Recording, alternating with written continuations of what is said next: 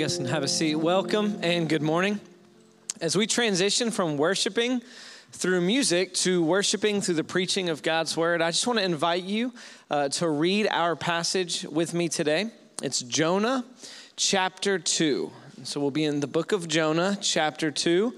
And you can follow along in your copy of God's word, or you can follow along on the screens right behind me. It says this Jonah chapter 2. Then Jonah prayed to the Lord his God from the belly of the fish, saying, I called out to the Lord out of my distress, and he answered me. Out of the belly of Sheol I cried, and you heard my voice. For you cast me into the deep, into the heart of the seas, and the flood surrounded me. All your waves and your billows passed over me. Then I said, I am driven away from your sight, yet I shall again look upon your holy temple. The waters closed in over me to take my life. The deep surrounded me. Weeds were wrapped about my head. At the roots of the mountains, I went down to the land whose bars closed upon me forever. Yet you brought up my life from the pit. O Lord, my God. When my life was fainting away, I remembered the Lord, and my prayer came to you, into your holy temple. Those who pay regard to vain idols forsake their hope of steadfast love, but I, with the voice of thanksgiving, will sacrifice to you. What I have vowed, I will pay. Salvation belongs to the Lord. And the Lord spoke to the fish and it vomited Jonah out upon the dry land. Let's pray together. God, I thank you for your character. God, I thank you that you are the same yesterday, today, and tomorrow. That there's great comfort in your immutability.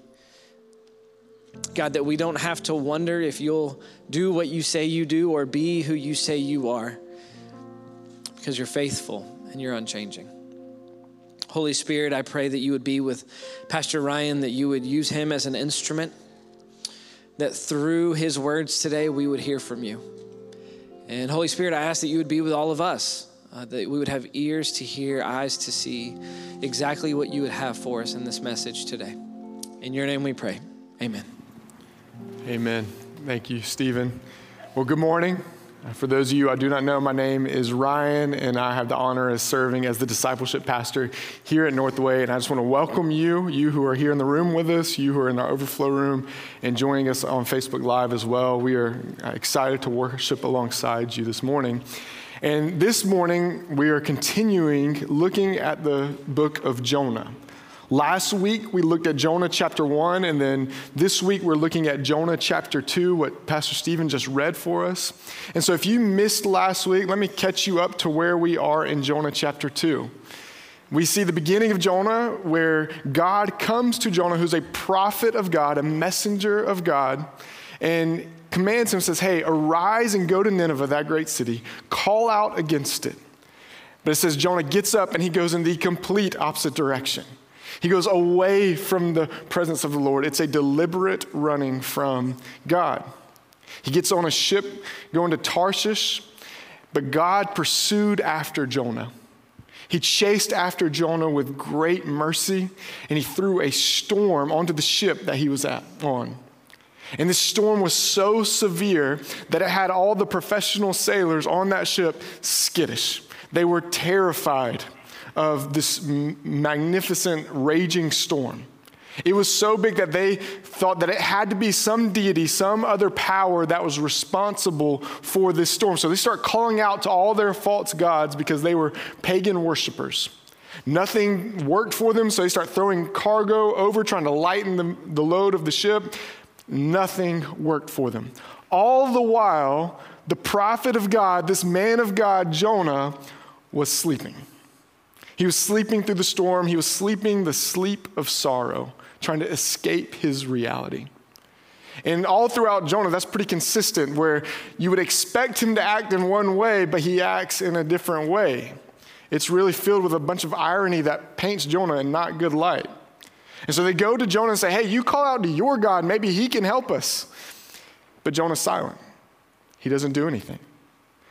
And eventually they cast lots and figure out that it is indeed Jonah who is responsible for all of this. And so they pepper him with questions and eventually say, okay, what do we need to do to get this storm to stop?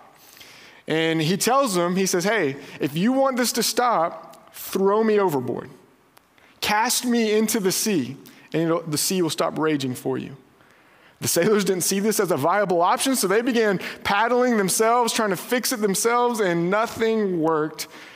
And then, seeing that they were at the end of their own efforts, they finally turned to the one true God this time, and they called out to him. And they threw Jonah into the waves as he had requested. And when he hit the water, the storm ceased. The waters were calm. And when these pagan sailors saw the mercy of God on display, they worshiped the one true God. Jonah, we think he's helpless and hopeless, that he's facing certain death. But we're told that God appointed a fish, a big fish, to come and to swallow up Jonah and to rescue him from dying. And that's where we pick up in Jonah chapter 2. Now, there's a lot of controversy surrounding the fish. A lot of debate. A lot of people have some very passionate opinions. Like, it's a whale. No, it's not a whale. It's a fish. It says fish. And they're, they're really passionate about the, the fish. But seriously, there's some people that will point to this part in Jonah, some skeptical people, and say, see, this is how you know the story of Jonah is untrue, that it's not real. Because it is not humanly possible for a man to be swallowed by a fish and then to stay alive in that fish. And you want to respond and say, You're right. It's not humanly possible. That's why it's a miracle. Because what our whole faith hinges on is that the miracle of all miracles happened, that the God of the universe became a man, died on the cross, and then came back to life. And so, if this God has that kind of power, I have no trouble believing that this same creator God could create a fish that was big enough to swallow a man and then to keep him alive in that fish. I'm just not too hung up about it. That's the kind of God we worship. But the author of Hebrews, uh, he doesn't really emphasize the fish all that much. He doesn't seem to care too much about it. All we're told is that it's a big fish, and the fish does exactly what God tells him to do. The fish obeys, unlike his prophet, by the way. But in the fish, it says Jonah says a prayer. From the belly of the fish, he prayed. And this is the first time we see Jonah address God. This whole time, he has yet to call out to his God. But finally, we're like, okay, maybe he's getting something right here. And he prays. And his prayer uh, unpacks the events that led to him being swallowed by the fish, starts to, to describe what happened.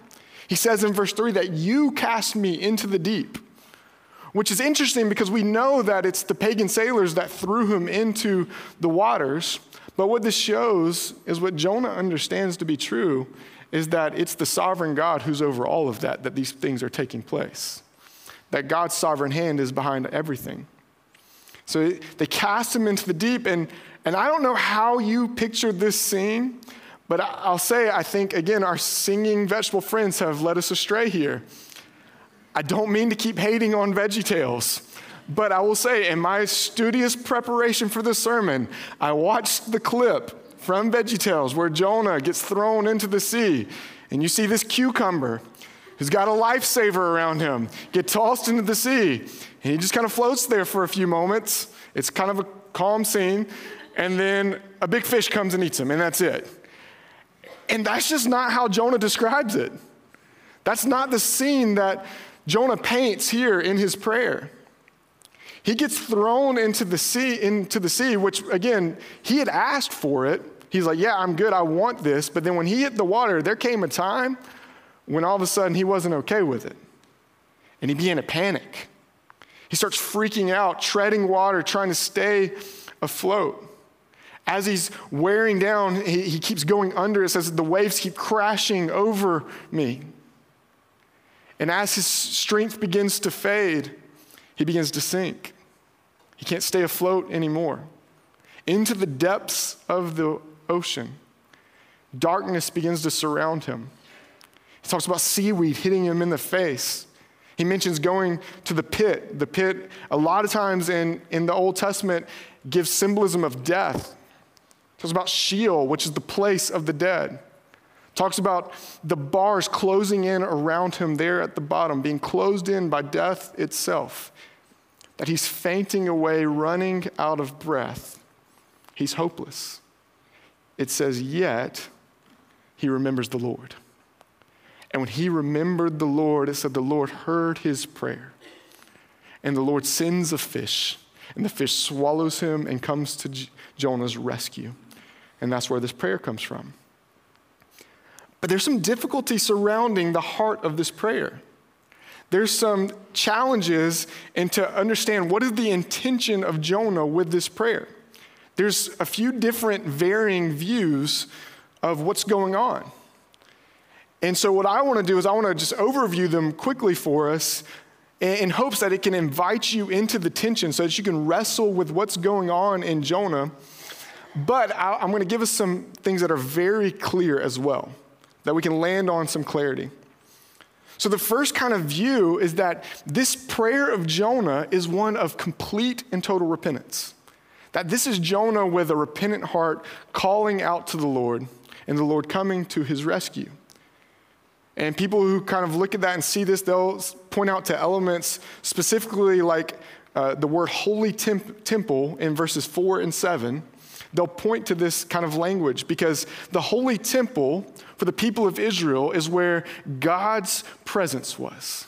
They understood God to be everywhere at all times, but he, they specifically knew that God promised in a special way his presence would dwell in the temple. And in 1 Kings 8, when Solomon is dedicating the temple and praying to God, what he asks God is says, Hey, when your people turn away from you and they go off in their own sin, if they will return to you and turn towards this temple and pray towards your holy temple, asking for forgiveness, Lord, please forgive them. And so, with that kind of background, people will point to the language of Jonah using the, the words holy temple and say, this potentially is him having a remorseful heart, one where he's praying and pleading with God, anticipating God's forgiveness. They'll also point to verse 8, where in verse 8 it talks about those who pay regard to vain idols, forsake their hope of steadfast love. The idea being saying, I'm not going to cling to these vain idols like other people. I'm clinging to you. And I love the actual wording of vain idols. There's two words one being empty, and the other being breath or midst. And so the scene is incredible as Jonah is very literally running out of breath. His mind says, and his heart says, I'm not going to chase something that's not going to bring me true breath. I'm clinging to you, the one who can give me breath. And so, potentially, maybe this is a prayer of genuine repentance. Others are not convinced, though. Others will point to this prayer and say, maybe it's more of a progressive repentance, that it's the seeds of repentance that begin to blossom and bloom in Jonah. And people like Paul David Tripp uh, will point to that first line, and this is what he says. He says, The word distress is a euphemistic and a laughable way to talk about sin. He says, Jonah doesn't seem to be taking any kind of responsibility for what's happening in his life here. It's like a politician's apology. I'm sorry these things happened to you. Mistakes were made. There's no responsibility here. Jonah's saying, Hey, I've got bad things happening to me. And you're like, Yeah, you ran. Like you ran from the Lord. These mistakes aren't just something that just happened. You ran from the Lord. This is because of your own sin here. And so it seems to not have this kind of broken and contrite heart that the Psalms talk about. But what they would argue is by the end of it, maybe we see Jonah's heart repenting. That by the end of it, his heart turns back towards the Lord as he says, I remembered the Lord. But there are still others who would look at this prayer and, and say, I don't know that there's any repentance at all. They question the authenticity of Jonah's intentions here. And one reason being is they'll point to the rest of the story of Jonah and say, this doesn't seem to be consistent with someone who has a truly repentant heart. That the last two chapters, you see him kind of partially obey, but not really. You see him with a hard heart, calloused heart. You see him not being someone who distributes mercy. And you say, I just don't know that it's from a repentant heart. Now, some will say, you know, this is just a truly repentant man who's just struggling. Because that's the story of every follower of Jesus, right? We turn from our sins, but then we still struggle, and that this is just a struggling Jonah. But with the whole consistency of all of the story of Jonah, he's not painted as a hero, and so this would kind of be an outlier here. They'll also point to language in Jonah and again say, that it's conspicuously absent of any language of confession of sin or repentance of sin. In fact, it's very self centered for most of it. Over 23 times, he uses I, me language in the prayer. So it's a pretty self centered prayer. David Platt will even point out to where uh, the language says Jonah remembered God and say that this seems a little weird with the rest of Scripture. Because usually, what you see in Scripture is that when people are in distress and God brings salvation or works for his people, it usually says God remembered them. God remembered Abraham. God remembered Noah. God remembered Israel. God remembered Hannah. But here you see Jonah saying, I remembered you. And potentially, this is showing a pious perspective this one where he's filled with self righteousness, where he's the one enacting all the things that he needs. It's not a place of neediness. Platt will even point to verses 8 and 9 where he says, Those who pay regard to vain idols forsake their hope for steadfast love, but I, with the voice of thanksgiving, will sacrifice to you. What I vowed, I will pay. And say, it almost sounds like Jonah saying, You know, they're not going to get it, they're not going to get it right but you know, I've got it right. That I've done the right thing. I'm, I've got your steadfast love. And it's a kind of pious way of looking at it. So maybe, maybe this isn't a genuine prayer of repentance. So what's the answer? Which one is, is the heart of Jonah? I've got to be honest with you, as I studied this, I really struggled with this. I struggled with the ambiguity here. I love things that are black and white. I love clarity. I tell people all the time, I thrive under clear instruction. You just tell me what you want me to do, and I will do it. I struggle with the gray. It was hard for me listening to pastor after pastor after pastor that I really respect, that are way smarter than me, all land in slightly different places. But I'll tell you, I think the ambiguity is good here. Because what it does is it invites us into the story to wrestle with what's happening so that we can see that we are all Jonah. That every single one of us can look at the life of Jonah and the story of Jonah and the prayer of Jonah and say, yeah, that's me. You can be far, far, far from the Lord and you read Jonah and you're like, yep, that's me. You can have a pious and self righteous view of yourself and you might not actually see it, but you can read the story of Jonah and say, yeah, that's me. You can be someone who follows the Lord and look at a struggling Jonah and say, yeah, that's me. We are all Jonah, no matter who you are. And so while there's some ambiguity on what his heart's intent is, there's an abundance of clarity in this that we are all Jonah and Jonah is in desperate need of mercy. It's abundantly clear Jonah is a man in need of mercy. The other consistent and clear piece in this, the other thing that is not up for debate, is the character of God that is on display in Jonah. And that's where I want to spend the remainder of our time this morning is looking at the character of God that is on display in this prayer and in Jonah and all of Scripture. Specifically, I want us to look at verse 8 again, where it says, Those who pay regard to vain idols forsake their hope for steadfast love. Those last two words, steadfast love, are actually one word in the Hebrew. It's the Hebrew word hesed. Hesed. And the reason why I tell you the word itself is because there's no one to one English equivalent for this word. That in different translations, in different places, it's translated as steadfast love, loving kindness, grace, mercy, love, goodness. And the reason being is because it's all of these things. This word is an unbelievably powerful word, and it is a word that is fundamental to the character of God. We actually see this in over 240 Old Testament verses. And the reason why I bring this out is because I believe if we can truly grasp and understand and come to know God's Hesed, that it is life changing for us. And so this morning, I want us to look at three characteristics of God's Hesed that are true in Jonah. And I was a good Southern Baptist preacher this morning. There's three points. They all start with the same letter, so you're welcome for that. It doesn't usually work out like that for me. But three characteristics of God's Hesed in Jonah. Number one is God has, God's Hesed is saving. It's saving. Without this characteristic of God, we would be hopeless because we're all Jonah. We all have run from God. Jonah uses the language in verse 4 that he's been driven away from the presence of God. And that's the same language used in Genesis 3 after the fall of man when God drove mankind from Eden, from his presence.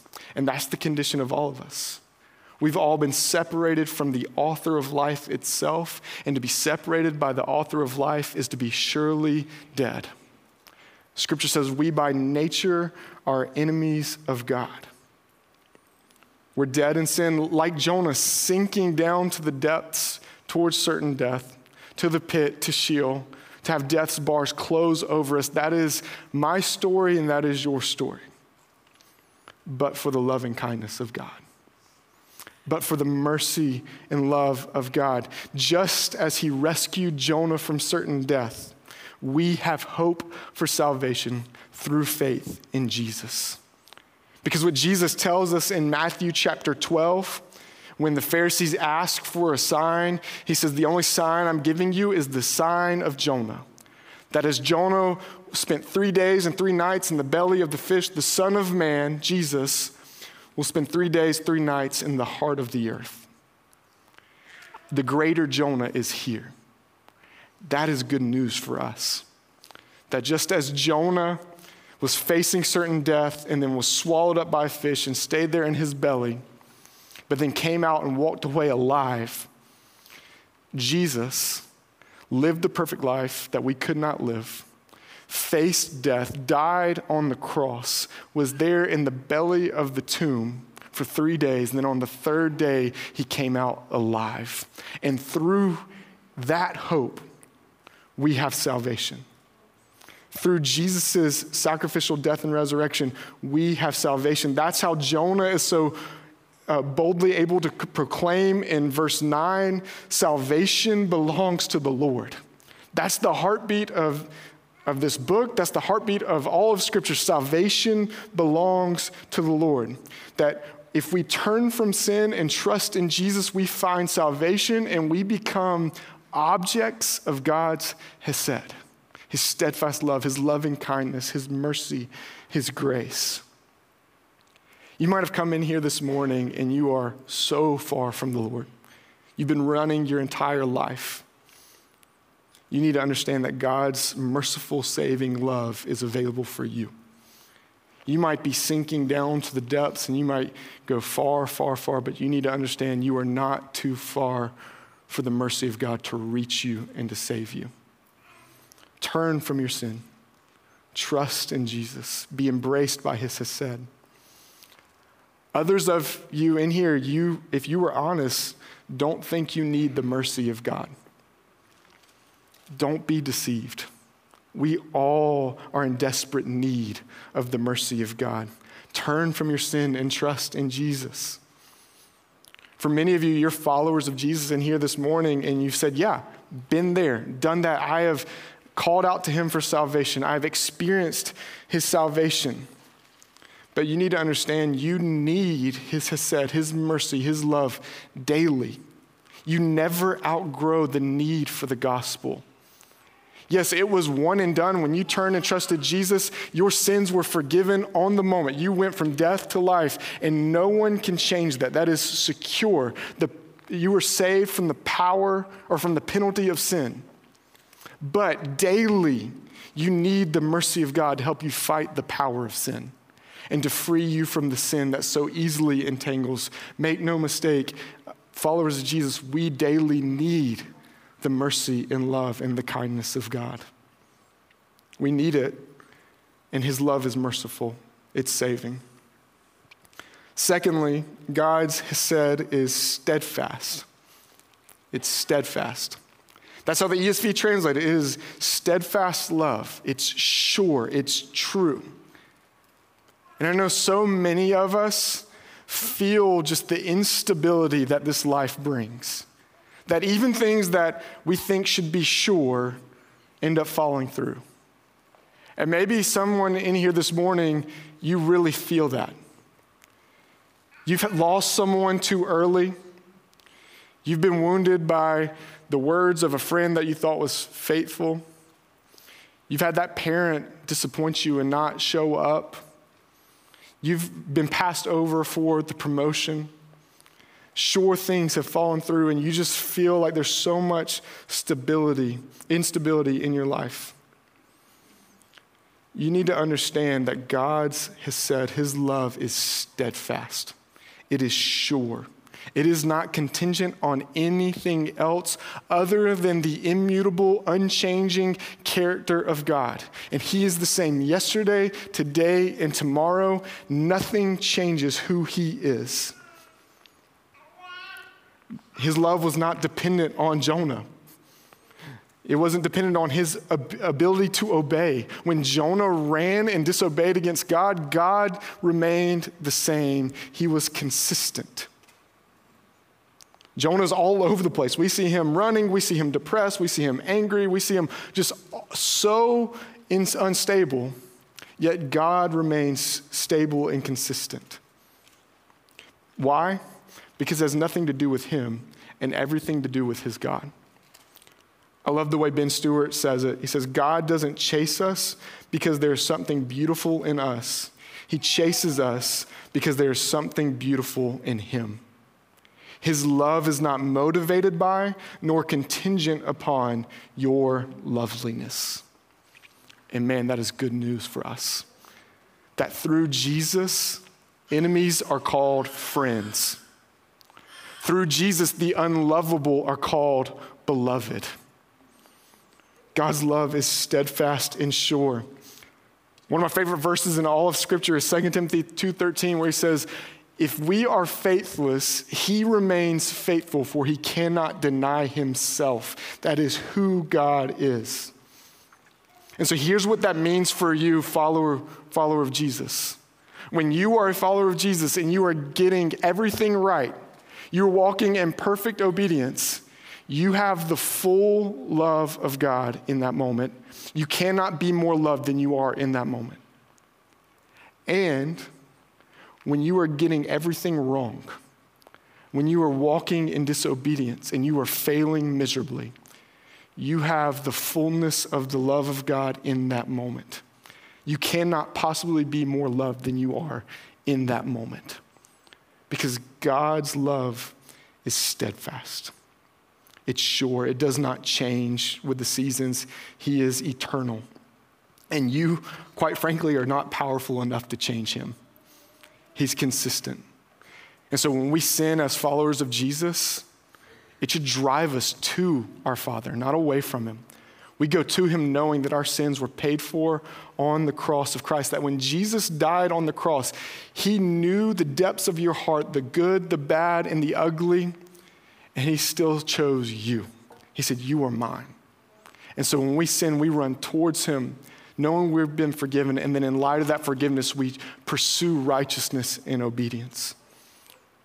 Rest in the steadfast, unchanging love of God. Finally, God's Hesed is specific. It's specific. It is tailored for what we need, when we need it, how we need it.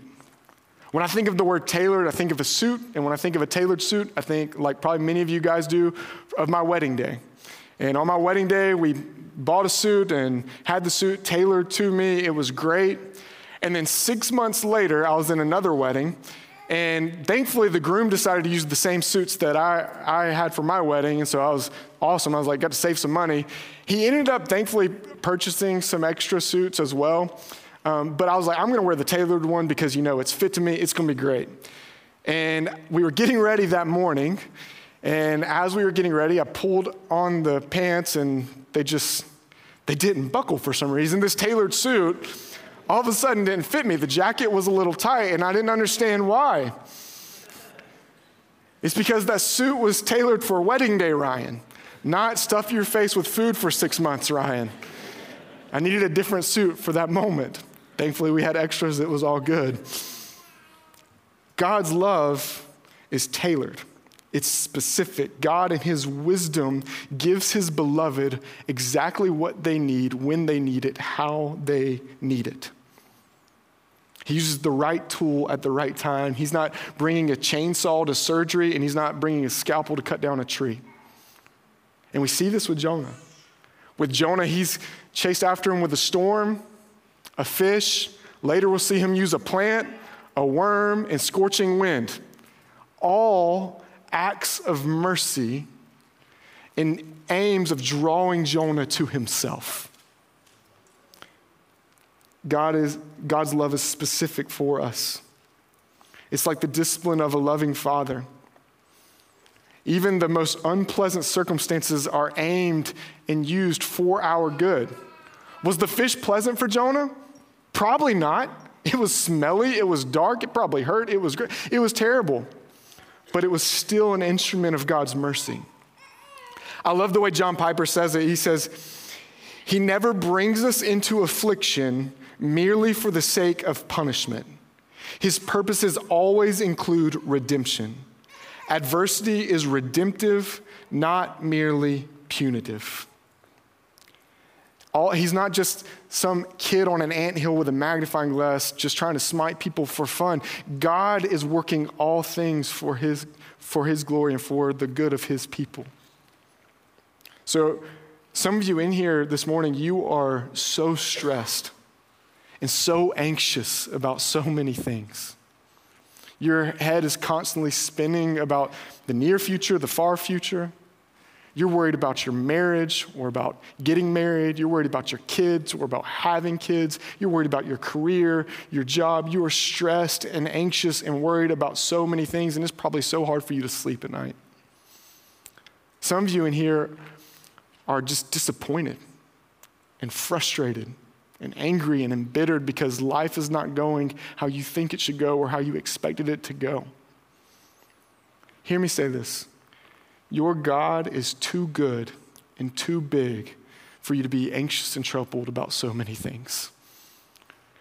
God's love is specific. The promise of Romans 8:28 is so comforting where he says he's working all things, everything, every moment, every circumstance, all things for your good. He's drawing you to himself. He's conforming you into the image of Jesus, and it's all for your good.